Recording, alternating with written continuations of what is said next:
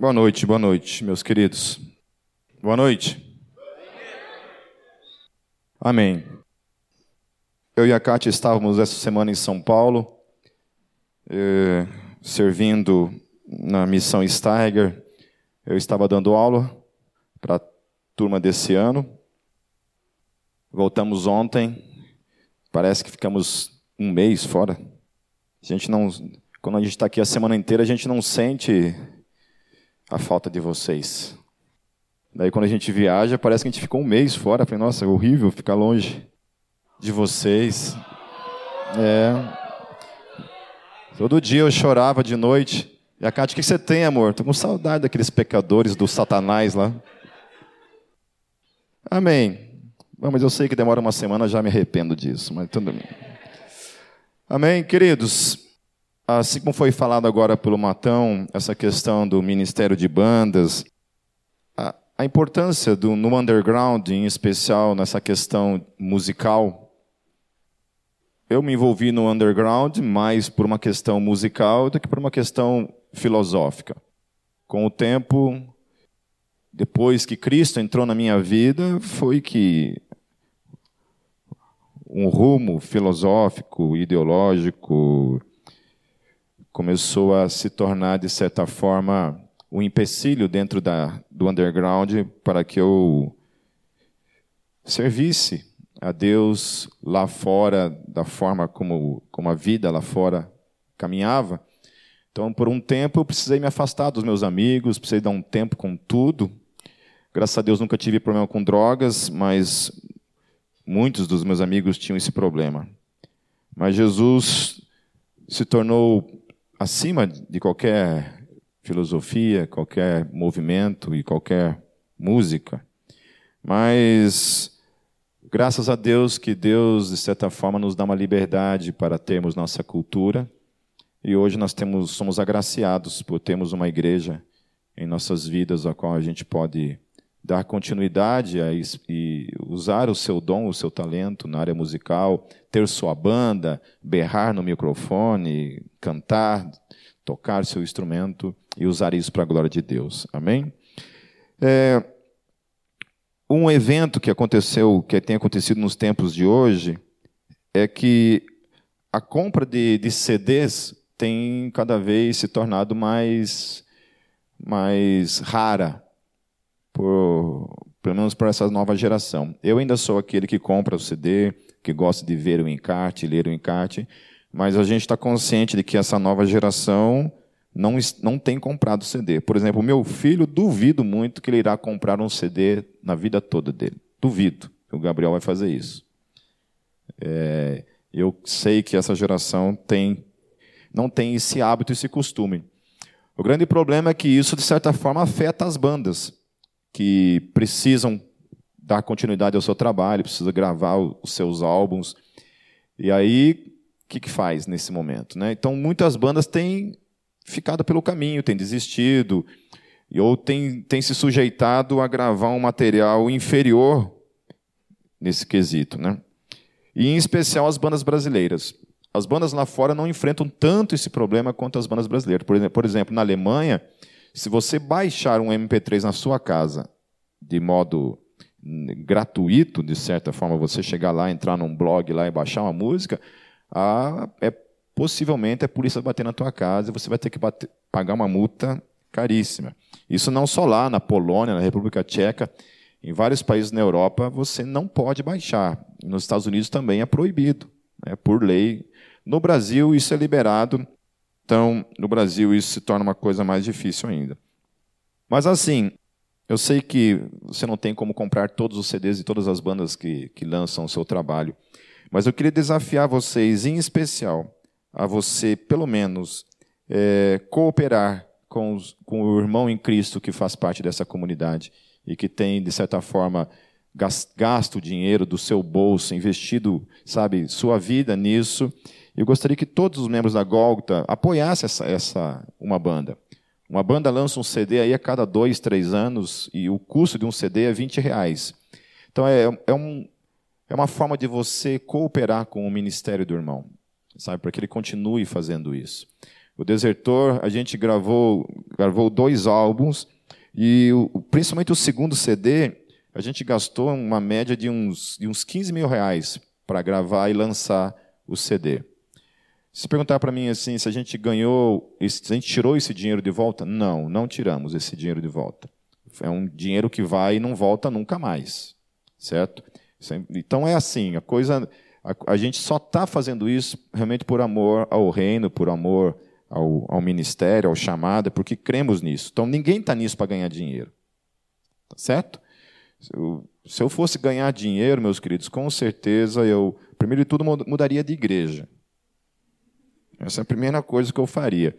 A segunda coisa, cortaria meu cabelo e ia tocar sertanejo universitário. Como eu sou um cara bonito, com certeza eu ia vender muito dinheiro. Vender muito, muito C D. Muito dinheiro não, muito C D. Então, assim, é, por que eu estou falando isso? É, o Vox Heaven, que é um, um projeto do Celso, The Frame, e mais uns cem músicos, não sei mais quantos, uns trinta, quarenta músicos que cooperaram nesse C D. Acabou de sair o C D. É vinte reais o C D. Se você está lá atrás, tem uma banquinha. Se você puder cooperar, ok? Aqui tem de tudo. Tem heavy metal, hard rock, tem umas baladas aqui.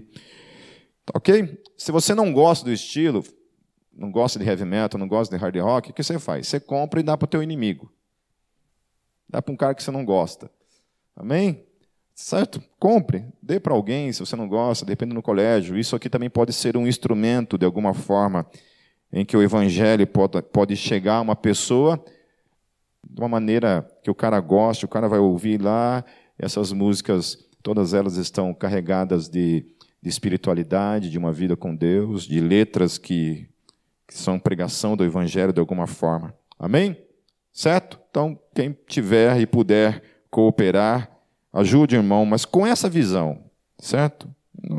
Pensando realmente em abençoar o ministério, o ministério do irmão, eu, as bandas aqui da comunidade de Golgotha, como essas que foram citadas, eu acho que a gente deveria, todos nós, termos em nossa casa esses C Ds dessas bandas gravados, ou então dar de presente para alguém. Eu conheço gente aqui que já comprou uns dez CDs do PowerPraise e deu de presente para outras pessoas. Amém? Amém? Abram suas Bíblias no Evangelho de Mateus, capítulo dezessete, versos um até o versículo treze. Mateus dezessete, versos um até o verso, até o verso treze. Eu quero orar primeiramente. Vamos fechar nossos olhos mais uma vez. Santo Deus, eis-nos aqui. Eis-nos aqui diante da Tua palavra, Senhor. Espírito Santo, ministra em nosso coração, Espírito Santo.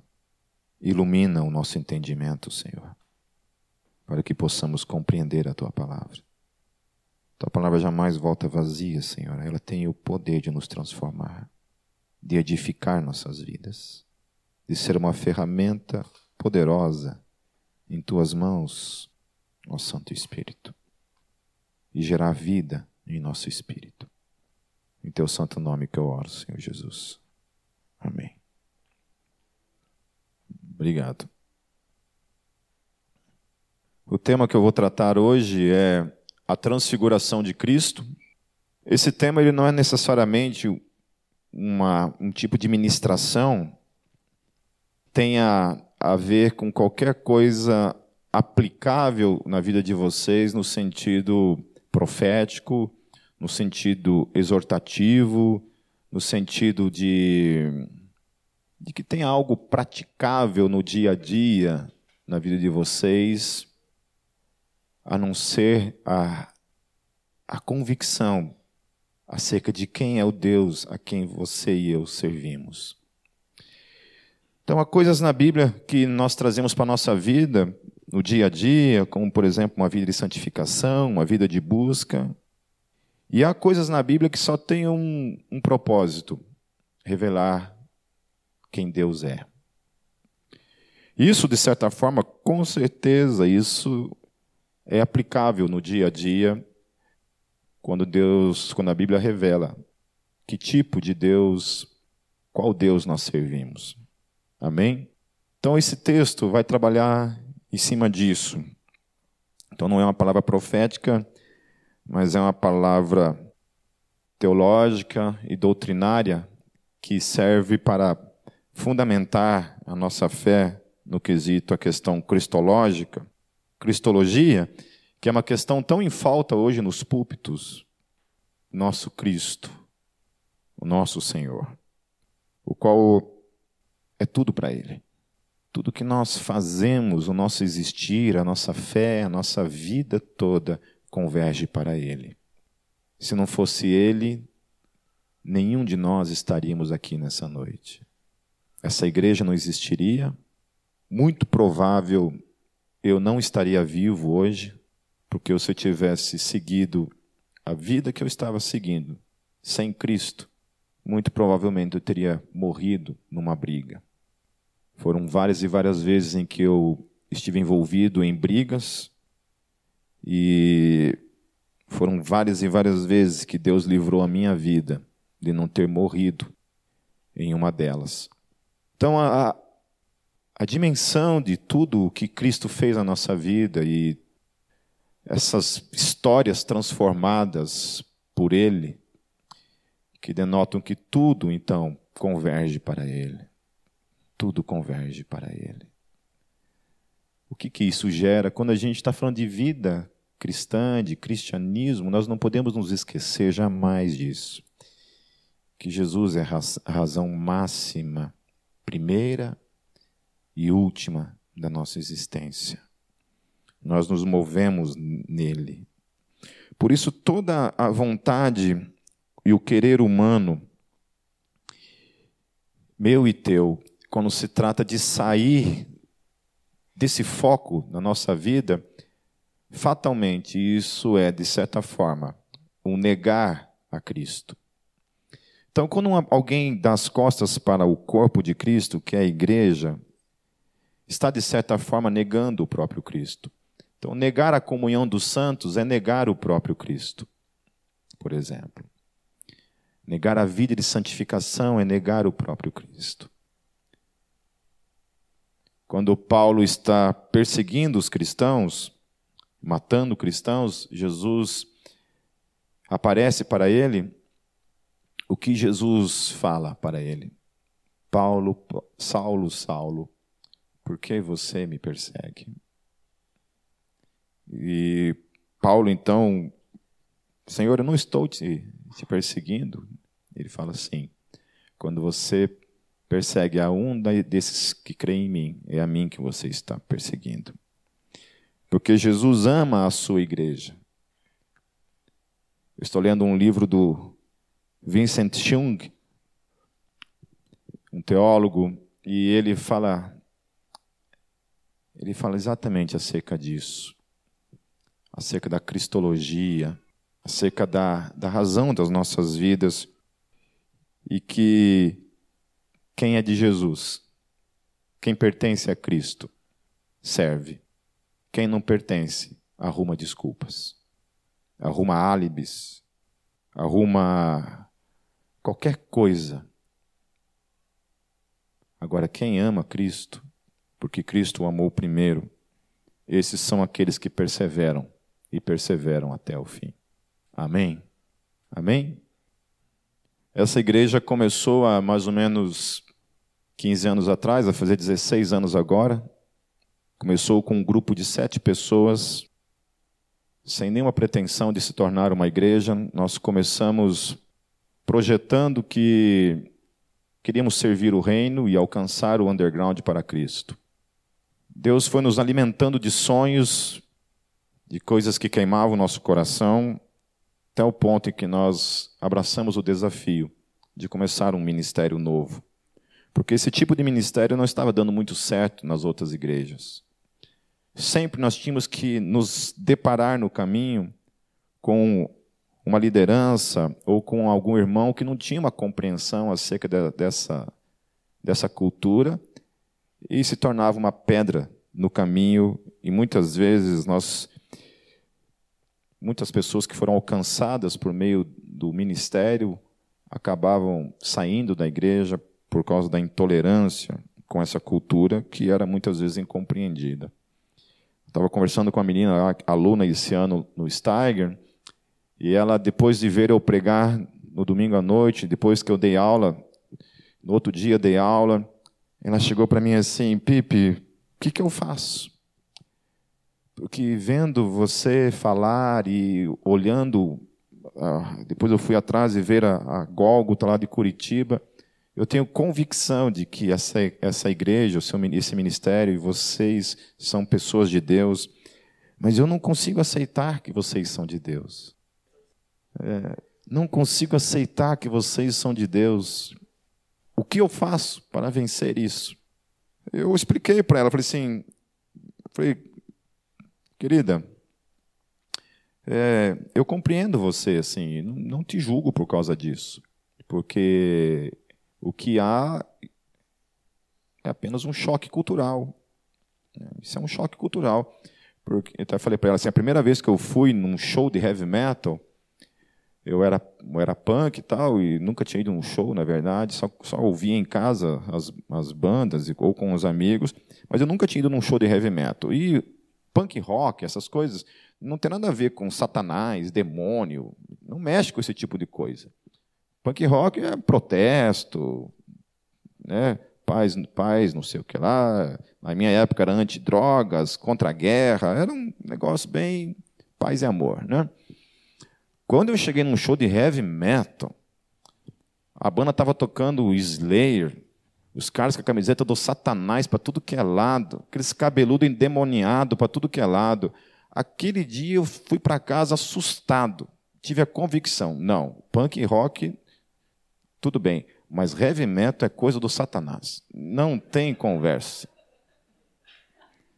Fiquei escandalizado com aquilo. Então, eu que era roqueiro, punk, me escandalizei com heavy metal, quem dirá uma pessoa que nunca teve acesso a isso, né?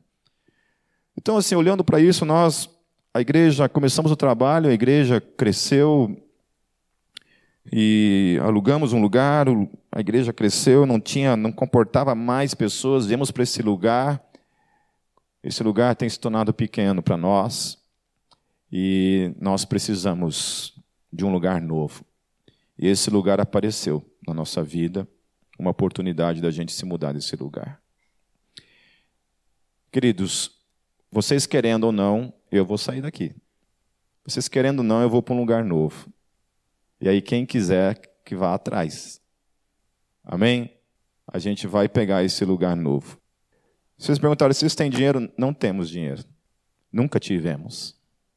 Nós nunca tivemos dinheiro nesses quinze anos.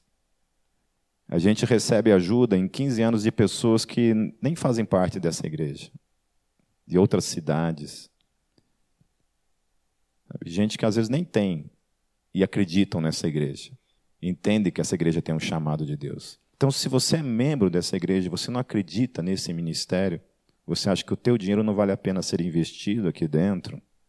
Sabe o que eu tenho para dizer? O que eu tenho para dizer? Só o que eu sei é isso, que o tempo nesse lugar está chegando ao fim. Nós ficaremos aqui no máximo mais três meses, que é o tempo que nós temos para nos mudar daqui para um outro lugar. E eu quero desafiar vocês, sabe? A partir desse mês nós vamos começar a fazer um, um caixa reserva, para que quando entrarmos nesse lugar, nós temos dinheiro para arrumar esse lugar. É um lugar que é pelo menos quatro vezes esse lugar, com estrutura de salas, o salão duas vezes maior, dois salões que são duas vezes maior que isso aqui. Então é isso. Amém? Quem vai junto aí, levanta a mão.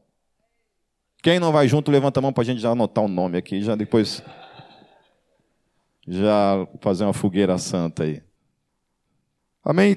Entrando em uma questão textual agora então, meus queridos. Versículo um diz assim: Seis dias de, depois, Jesus tomou consigo Pedro, Tiago e João, irmão de Tiago, e ele os levou em particular a um alto monte. Lembrem-se que isso daqui está conectado logo em seguida, quando Pedro faz aquela confissão de que Jesus é o Cristo. Depois nós temos aquela contradição na vida de Pedro, quando Pedro, então, tenta impedir Jesus e fala, não, que isso jamais aconteceria com Jesus com relação a ele ser crucificado. E seis dias depois, estamos vivenciando esse evento em que Jesus sobe o monte para orar. E ele chama três dos seus discípulos para orar. É, a gente não tem muita explicação do porquê que Jesus não chama os doze, ele chama somente três para sua intimidade. É, esses três o acompanham quando a filha de Jairo é ressurreto. É, ele chama esses três para estarem juntos. Ele fala, olha, vocês três vêm comigo, o resto fica ali fora. Quando ele também está no Getsêmani, e ele sobe para orar no Getsêmani, onde ele vai enfrentar os momentos de dor emocional mais extrema já vividas por um ser humano, ele também chama estes três em particular para estarem com ele. Isso me faz pensar o seguinte, que a gente tem uma, uma péssima mania de achar que, que pessoas não podem ter preferidos ou intimidade com pessoas que ele tem mais afinidade. Então, às vezes eu recebi esse tipo de, de acusação.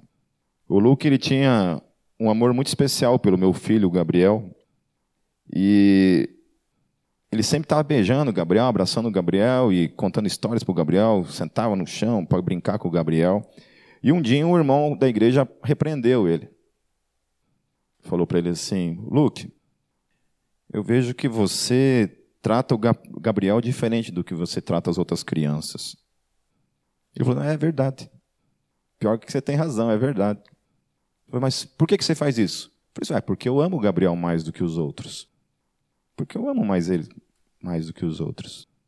Eu não estou dizendo que esse é o caso de Jesus, mas Jesus ele chama esses três para a intimidade maior dele. E ele não pergunta para mim e para você se nós gostamos ou não gostamos dessa ideia. De Deus se revelar de uma maneira especial para alguns, mais do que para outros. Esses três, de certa forma, eles, reve- eles recebem da parte de Deus uma revelação mais íntima da parte de Jesus. Eles presenciam situações com Jesus, o, o qual os outros nove não presenciaram, e eles três estavam presenciando. Isso aponta para uma coisa, para a minha vida e para a tua vida, meus queridos, que Deus é um Deus que tem vontade, que Deus é um Deus que é soberano, que Deus é um Deus que age e não pergunta se eu e você aprovamos isso ou não aprovamos isso. Ele simplesmente chama para a sua intimidade, não responde por quê. A gente pode especular vários tipos de respostas, mas a resposta é uma, porque ele quis. Amém? Responda, fala, repita comigo, porque ele quis. Aleluia. Como essa geração de hoje precisa aprender a responder isso? Porque ele quis. Simplesmente porque ele quis. Não há nenhuma explicação, simplesmente porque ele quis. E eu me submeto à sua vontade e amém, porque ele quis.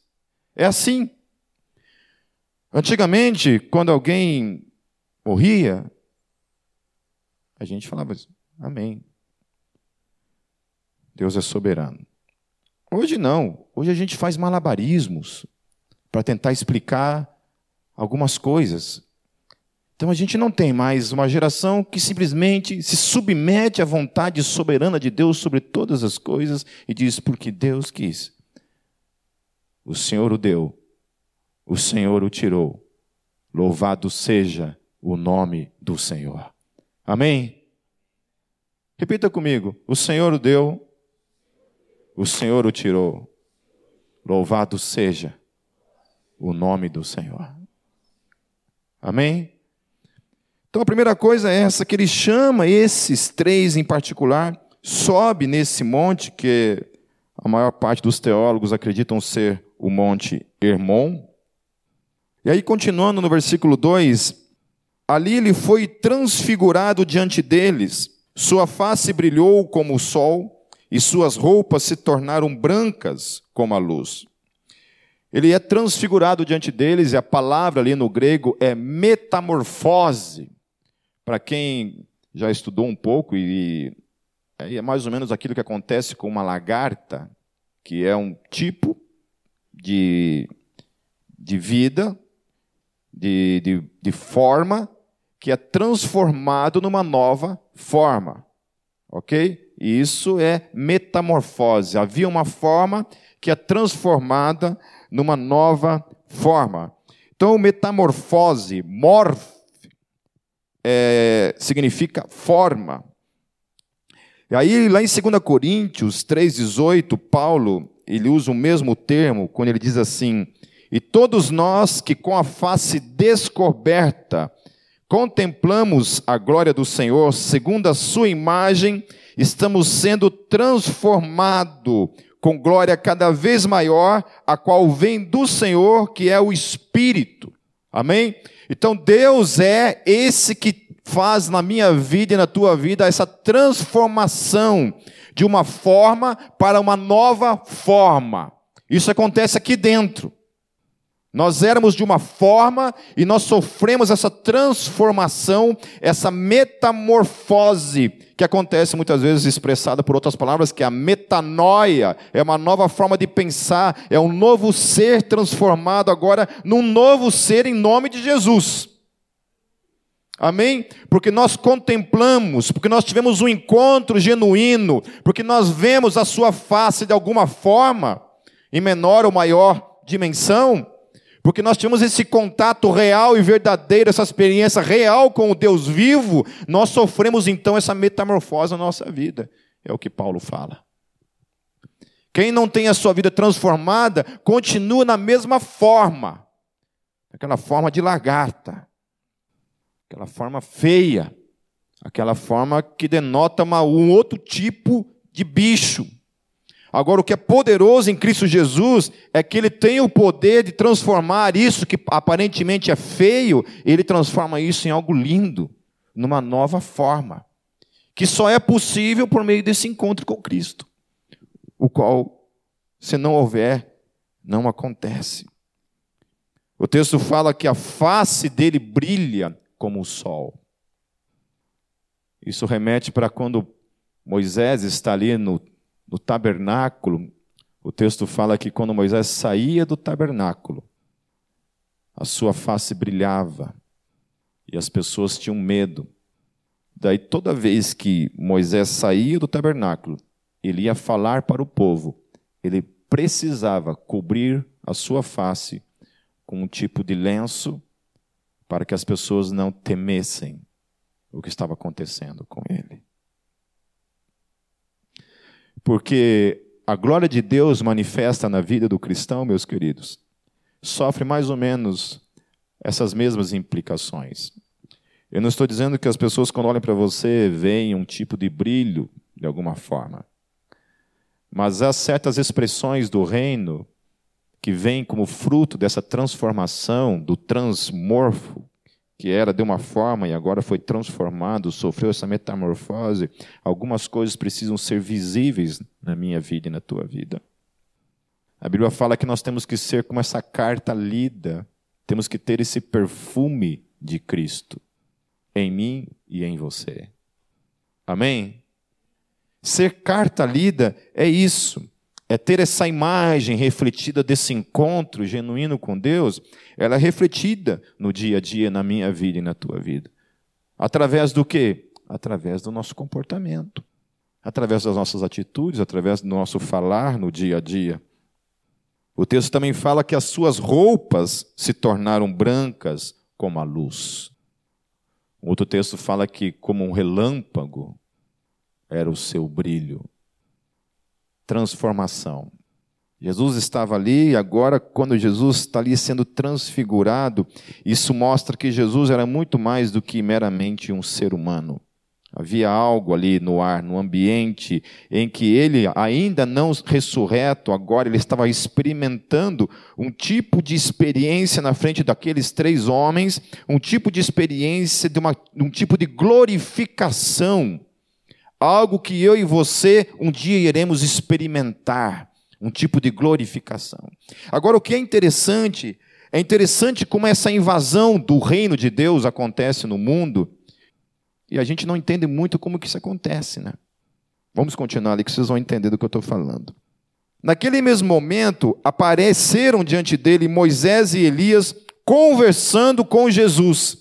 Então ele é transformado e do nada simplesmente aparece mais duas figuras ali. E aí eu acho interessante isso.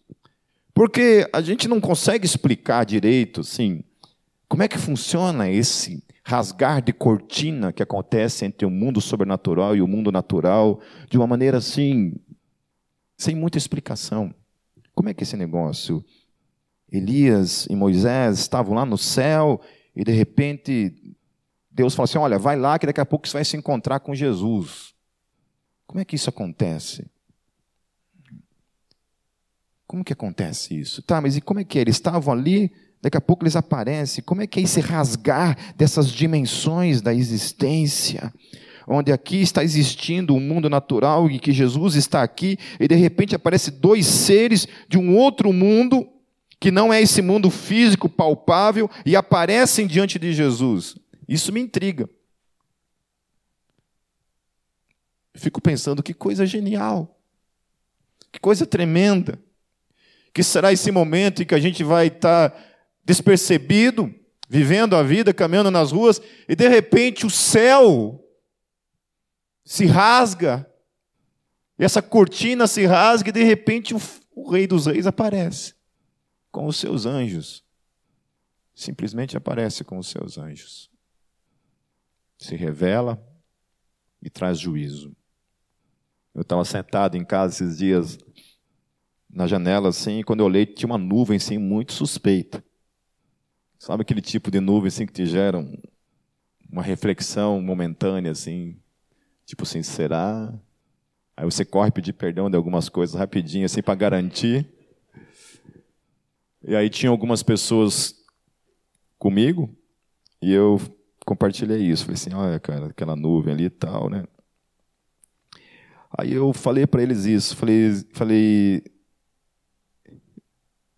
Quando a gente pensa na vinda de Jesus, eu fico imaginando, assim, sempre eu penso comigo, que eu tenho certeza absoluta que, para mim, vai ser um, um dia de terror, de tremor, de balançar as canelas, de provavelmente desmaio, de provavelmente cair com a boca no pó.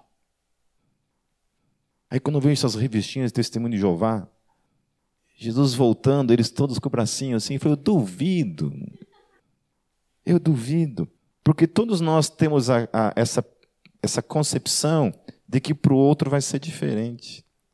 A gente acha que só a gente vai. A gente pensa que, que a Madre Teresa, se estivesse viva, levantaria as mãos para o céu e diria, ó, Jesus, finalmente você voltou. A gente pensa que... O Lloyd Jones, na vida, citado agora há pouco, qualquer um que seja a pessoa na história, diante desse dia, vai ser um dia de muita alegria para as pessoas que estiverem vivas. Eu acho que não. Eu acho que vai ser um, um cagaço global. Eu acho que não vai ter ninguém que vai ficar em pé diante dele. Por isso que o texto diz, todo joelho se dobrará. Todo joelho se dobrará. Isso aponta, meus queridos, que naquele dia não vai ter rei, não vai ter ninguém grande o suficiente para permanecer em pé diante dele. Aleluia. Ah, eu já vou deitar, já direto. Não vou nem me ajoelhar, vou cair de cara no chão. O texto fala que aparecem duas figuras, e essas duas figuras que aparecem é Moisés e Elias.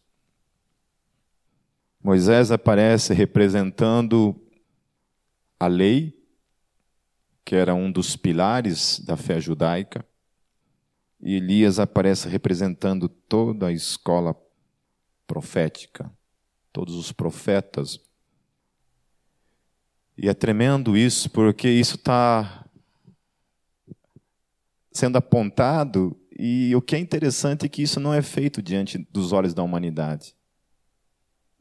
Um evento como esse, eu, se eu fosse Jesus, sério mesmo, fazia um, criaria um evento no Facebook, faria um, um panfleto, espalharia para o mundo todo, convidaria os reis, os, todos os poderosos, todo mundo convidaria para ver isso. Mas isso não acontece, isso acontece no secreto. Diante de três testemunhas apenas. E depois lá na frente, vocês vão ler comigo, Jesus chega e fala para eles assim, ó, não conta para ninguém. É sacanagem, né, cara? Essa humildade de Deus me, me deprime. Para que ser tão humilde? Né? Para que ser tão humilde assim? E está ali. E isso acontece ali naquele secreto, e o que o, os teólogos olham para isso e pensam é que o único intuito que está ali é Jesus. A lei e os profetas vêm e se colocam diante do rei que está ali para reconhecer que Jesus é duas coisas. Ele é o cumprimento da lei. E a segunda coisa, que ele é o cumprimento de todas as profecias. Ele é, de fato, aquilo que ele dizia ser. Alguns olham para esse texto e veem esse texto como uma, um tipo de evidência para a reencarnação, porque tinha um morto na parada ali. Um não estava morto, que era Elias, que havia sido arrebatado. Mas tinha um outro ali que havia morrido, que era Moisés. E eu já tive várias, vários debates com ateus acerca desse texto, fazendo um parêntese. Primeira coisa é que não havia nenhum médium ali presente. Que quando Moisés aparece, o texto fala Moisés, ele não usa nenhum corpo para essa comunicação. Então não havia ali nenhum tipo de necromancia, no sentido de ter um médium ali. E a segunda coisa é que o texto chama Moisés, de Moisés. E Moisés já havia morrido aproximadamente uns, uns mil e quinhentos anos. Pela lógica da reencarnação, Moisés já deveria ter reencarnado algumas outras vezes. E, portanto, teria o seu nome trocado outras e outras vezes. Porque, assim, eu acho sacanagem Moisés, mil e quinhentos anos depois, continua se chamando Moisés, e eu...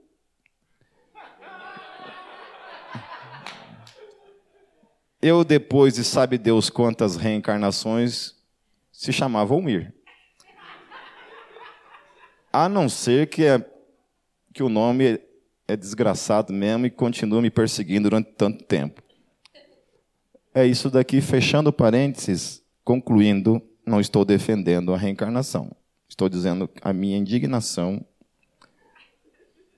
porque Moisés continua sendo chamado Moisés. Então, devido a isso, concluindo, era um Moisés que havia morrido mesmo, e somente ele.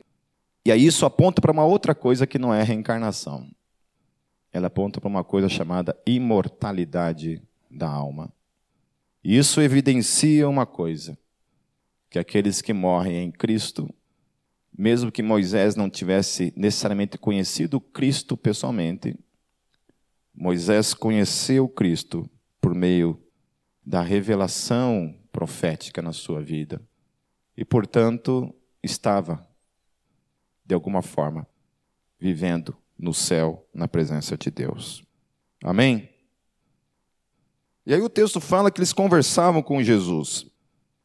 Aí fica uma pergunta, o que, que eles conversavam, afinal de contas? Lucas, capítulo nove, verso trinta e um, abram comigo. Lucas nove, verso trinta e um, O texto diz assim: apareceram em glorioso esplendor, e olha o que falavam. Falavam sobre a partida de Jesus, que estava para se cumprir em Jerusalém. Amém? Esse era o assunto. Eles dois aparecem e eles começam a falar de como seria isso com Jesus, apontando para a sua crucificação, para a sua morte e a sua ressurreição. No versículo quatro, voltando em Mateus, então Pedro disse a Jesus: Senhor, é bom estarmos aqui. Se quiseres, farei três tendas, uma para ti, uma para Moisés e outra para Elias. Aí Pedro interrompe a conversa. Os dois estão conversando ali, do nada ele chega e interrompe a conversa e fala assim: ó, Jesus, é o seguinte, é, estou pensando em fazer três tendas, porque é bom que a gente esteja aqui. Lá em Marcos nove, seis, diz que ele fez isso porque ele não sabia o que dizer, pois estavam apavorados. Então Pedro ficou tão inquieto com, aquele, com aquela questão, aquela situação acontecendo diante dele, ele estava tão apavorado com aquilo que ele não sabia o que fazer. E aí ele decide se intrometer e falar para Jesus isso. Agora, o que é interessante no texto, que mesmo Pedro falando e propondo isso para Jesus, olha o que acontece em seguida, no versículo cinco. Está lá Pedro falando, propondo essa questão. O texto diz assim: enquanto ele ainda estava falando, uma nuvem resplandecente os envolveu, e dela saiu uma voz que dizia: este é o meu filho amado em quem me agrado, ouçam-no. Ou seja, Deus deu um gelão total em Pedro. O texto fala que ele estava falando, está lá falando, bum, aparece uma nuvem, ele está lá e Deus fala: este é meu filho amado em quem me comprazo, ouçam-no. Ou Jesus é, meus queridos, o Filho amado, e todos têm que dar ouvidos a Ele, ou rasguemos nossas Bíblias e jogamos fora. Porque o que o teísmo aberto tem proposto hoje, para quem não sabe o que é teísmo aberto, o teísmo aberto é, uma, é um novo movimento de, de crentes que acreditam que, por exemplo, se uma pessoa acredita em algum Deus que não é o Deus que a Bíblia propõe, Deus, de alguma forma, olha com misericórdia para essa pessoa e, de alguma forma, essa pessoa tem garantida algum tipo de salvação, mesmo sem Jesus. É esse teísmo aberto. É um teísmo que propõe tantas coisas e, e, e assim... que a gente não gosta nem de comentar. Nem vou entrar na questão aqui para não gerar em vocês é, curiosidade de estudar isso, porque do jeito que vocês são mente fraca, dá até medo. Só porque eu falei isso, agora vocês vão, né? É, tudo bem.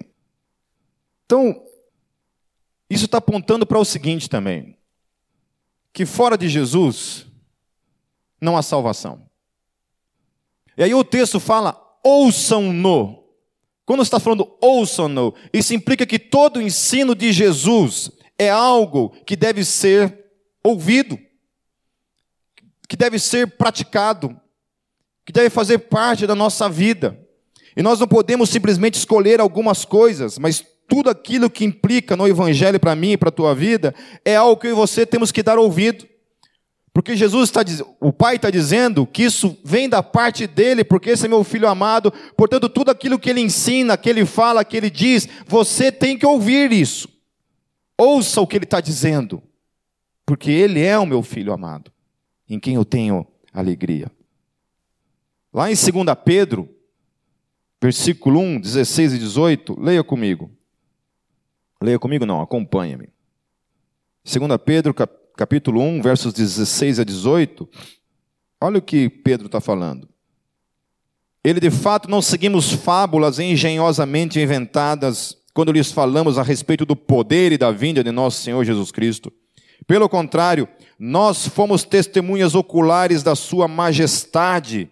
Ele recebeu honra e glória da parte de Deus Pai, quando da suprema glória lhe foi dirigida a voz que disse: este é meu filho amado em quem me agrado. Nós mesmos ouvimos essa voz vinda do céu, quando estávamos com ele no Monte Santo. E aí o texto está falando que eles viram ao quê? A sua majestade. E o texto está falando que nós temos que dar ouvido a ele, porque eles foram testemunhas disso. Eles viram isso, eles ouviram o Pai falando, é esse cara mesmo. Portanto, meus queridos, nós temos que carregar sobre as nossas vidas as mesmas convicções diárias. O Evangelho não foi feito para agradar a mim e a tua vida. Eu já li livros, meus queridos, de, de, de liderança que diziam assim, domingo à noite, as pessoas a semana inteira só se ferram na vida, problema daqui, problema de lá. Pô, chega domingo à noite na igreja, no culto, você tem que falar uma coisa assim, sabe, de amor, alguma coisa assim que desestressa, alivia, sabe? Uma coisa assim para deixar as pessoas bem felizes, porque a semana inteira é lenha, lenha, lenha. Chega domingo, sabe, dá uma aliviada. Eu não vou falar o nome e o nome do livro, o nome do autor, porque não é da minha ética. Mas me cutuca muito para ver. Não, não vou falar. Não vou falar. Não, porque o livro é bom. O livro não é ruim, o livro é bom, mas essa parte em específico eu discordo dele. Ou seja, nós temos que selecionar texto nas Escrituras para agradar vocês, para deixar vocês felizes, sair, irem para casa felizes, para amanhã, lenha, lenha, lenha de novo. E quando eu me propus a pregar todos os domingos essa série em cima dos Evangelhos, eu vou pregar o que está escrito aqui. Não gostou? Amém. É a palavra, não sou eu. Amém? Amém. Se alguém quer uma igreja que vai agradar, a Golgotha não é esse lugar. O meu chamado nunca foi e nunca será para falar coisas que agradam as pessoas. Ainda mais hoje em dia, queridos, quando vocês são todos os dias empurrados, cercados, para dizer um tipo de evangelho politicamente correto.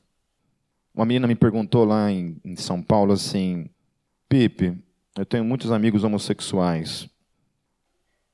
Como eu posso pregar o evangelho para eles? Eu falei, ué, do mesmo modo que se prega para heterossexuais. Como se prega o evangelho para para metaleiros? Do mesmo jeito que eu prego para os punks. Como se prega o evangelho para os pagodeiros? Primeiro, eu não prego. Estou brincando. Estou brincando, tá? Não, estou brincando. Já preguei, já preguei o evangelho para pagodeiro. Foi o, foi o evangelismo mais legalista que eu fiz na minha vida. Foi nesse, nesse dia. Eu falei para ela isso. Falei assim, o que, que eu vou te falar, querida? Eu, eu não tenho nem autorização para dizer para você o, o que, que você vai mudar no evangelho para você apresentar o evangelho. Você vai... Como é que é esse negócio? Você chega para um homossexual, aí você, você faz um... Você prepara um esqueminha de evangelho que vai, sabe, agradar a pessoa assim, que não vai comprometer, que de alguma forma a pessoa...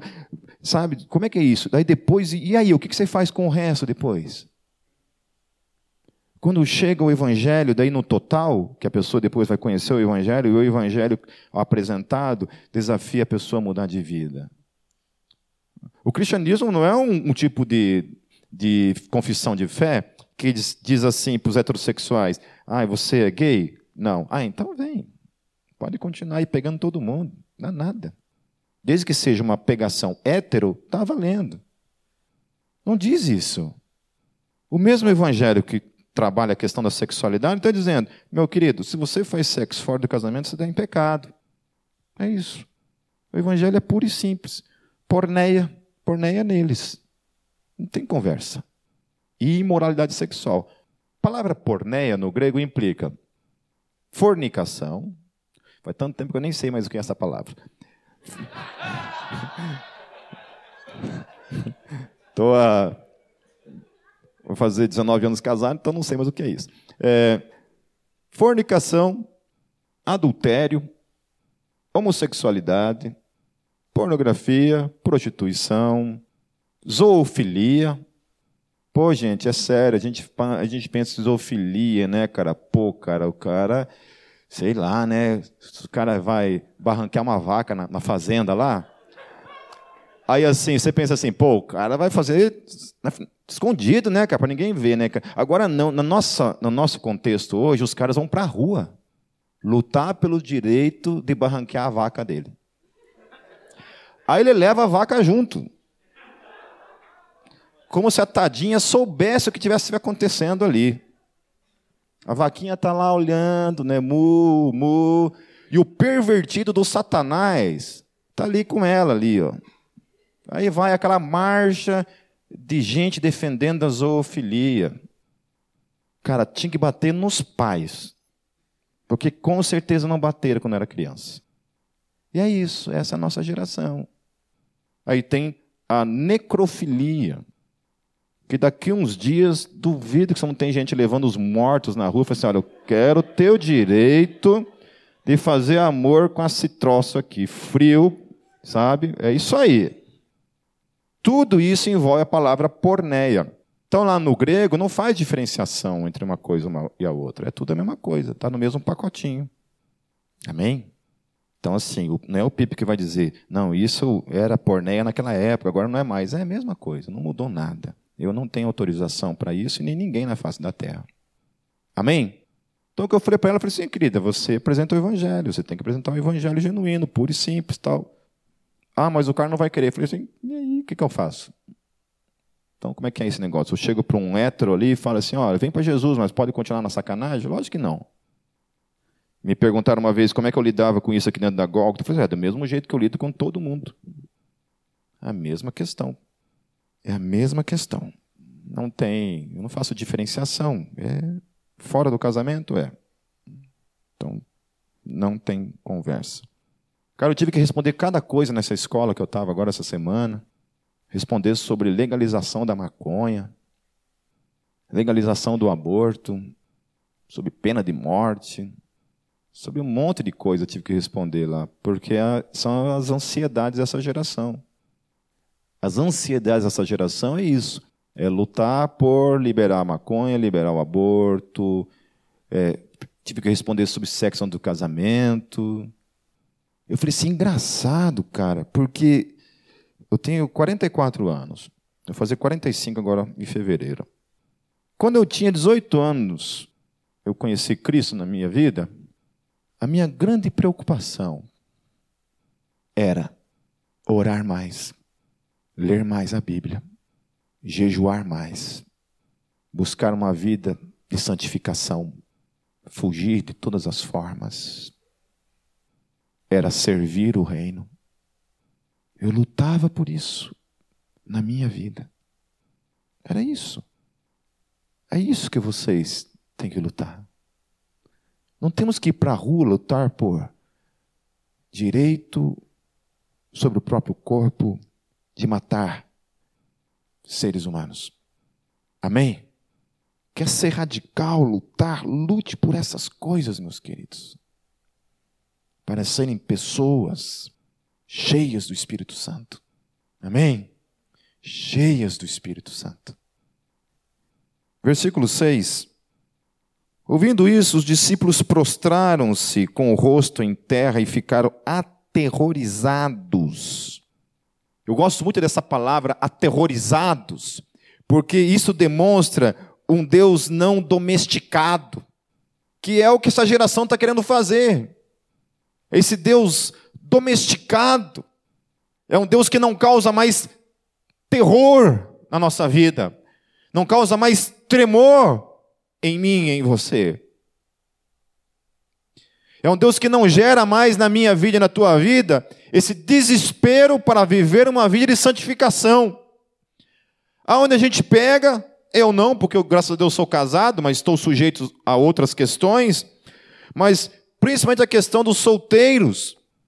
Alguém me perguntou lá na escola, Pipe, um menino, um jovem, adolescente, me perguntou, Pipe, é pecado ficar? Eu falei, é.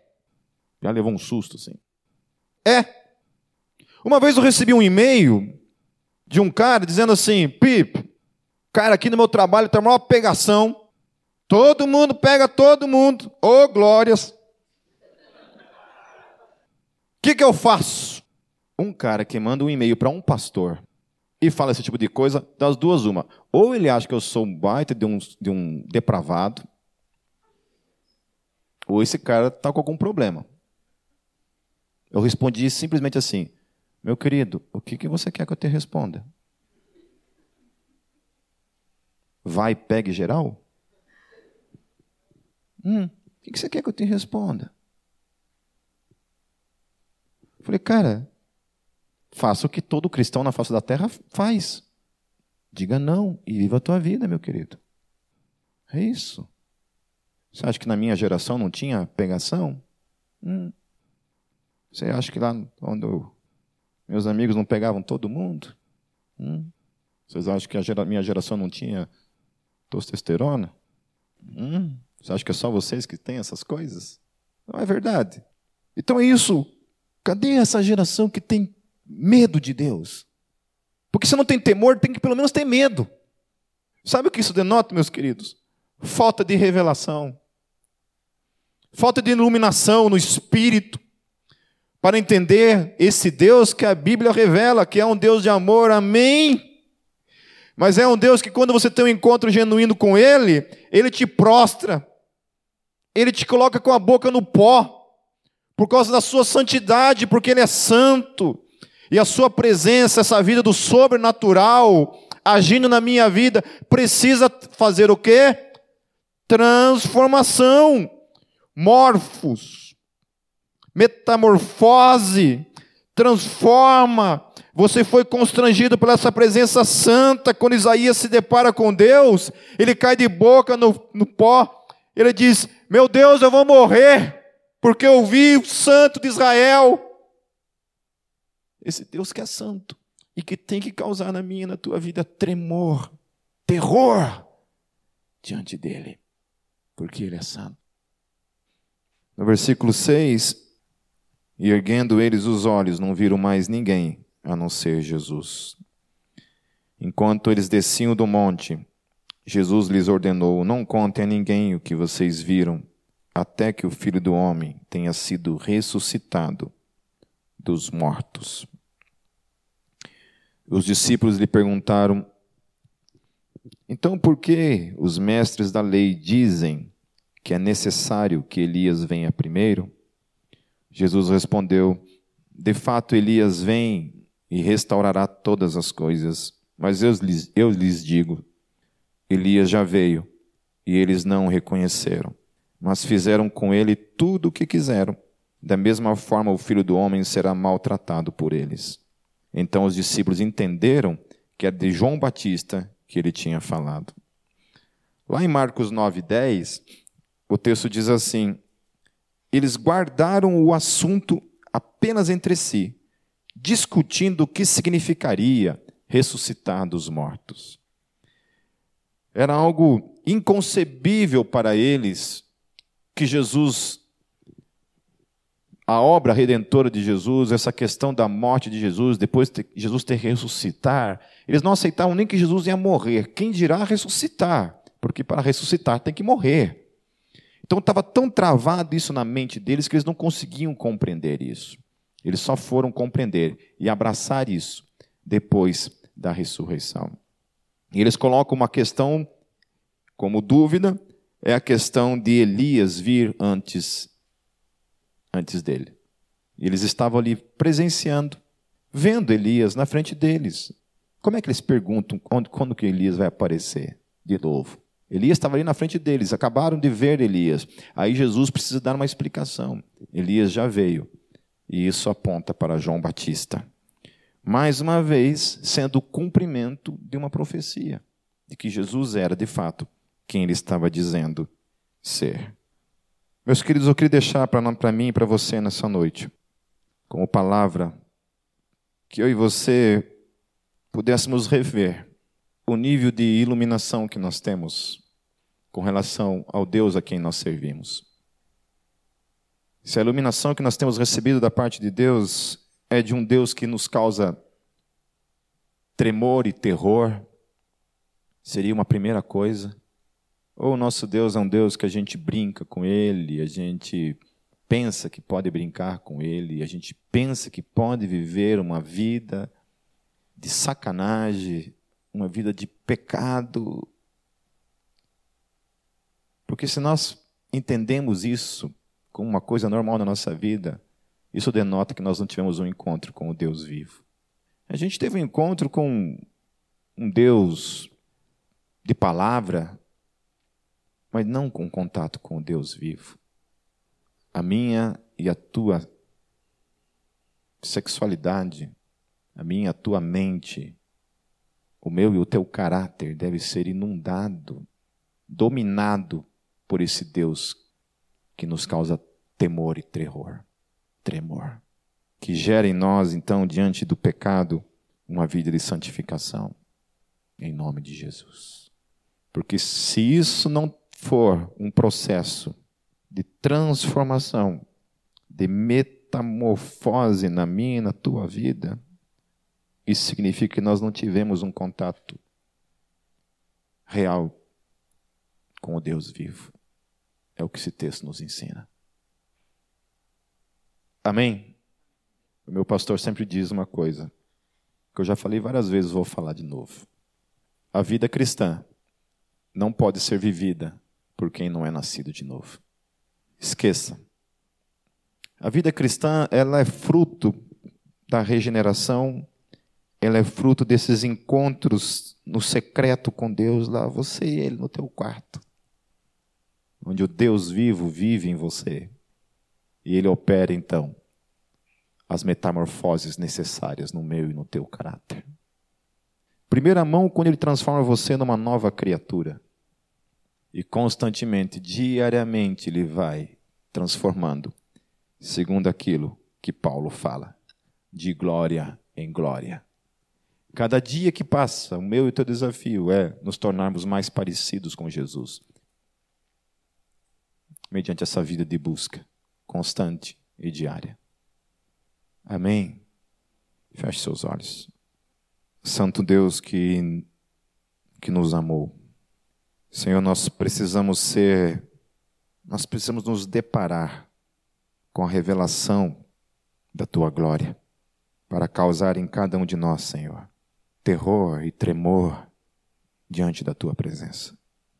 Tu não és um Deus domesticável, o qual podemos manipular para ser conforme a nossa vontade. Tu és o Deus da graça, mas também é o mesmo Deus que um dia trará a ira e o juízo sobre este mundo. Senhor, não são os filhos do teu, não são os filhos do reino, não são os teus filhos que caminham segundo este mundo. Não faz parte da nossa natureza isso, Senhor Jesus. Nós fomos desafiados a caminhar de acordo com o caráter, essa transformação, essa metamorfose que o teu Espírito gera em cada um de nós. Aqueles que vivem segundo esse mundo, Senhor Jesus, são aqueles que nunca tiveram a graça do Monte Hermon. São aqueles que nunca entenderam que Tu és o Cristo. São aqueles que nunca, Senhor Jesus, tiveram a revelação de compreender quem Tu és. Senhor Jesus, queremos pedir, Deus, que o ano de dois mil e dezessete seja um, Deus, um ano em que nos tornemos mais parecidos contigo. Um ano em que a Tua glória, Senhor, venha sobre nós, por meio desses encontros diários, e que a Tua glória, a Tua presença gere em nós transformação, mudanças, para que a Tua imagem, Senhor, a Tua glória, a Tua luz, seja refletida em cada um de nós. Que todos sejamos como cartas lidas, que todos nós tenhamos o Teu perfume, Senhor Jesus. Em Teu nome, eu oro. Amém. Deus os abençoe, meus queridos. Tenham todos uma semana abençoada, em nome de Jesus.